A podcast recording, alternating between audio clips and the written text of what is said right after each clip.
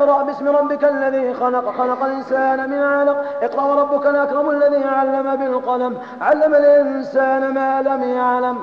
كلا إن الإنسان ليطغى. أن رآه استغنى. إن إلى ربك الرجع. أرأيت الذي ينهى عبدا إذا صلى؟ أرأيت إن كان الهدى أو أمر بالتقوى؟ أرأيت إن كذب وتولى؟ ألم يعلم بأن الله يرى؟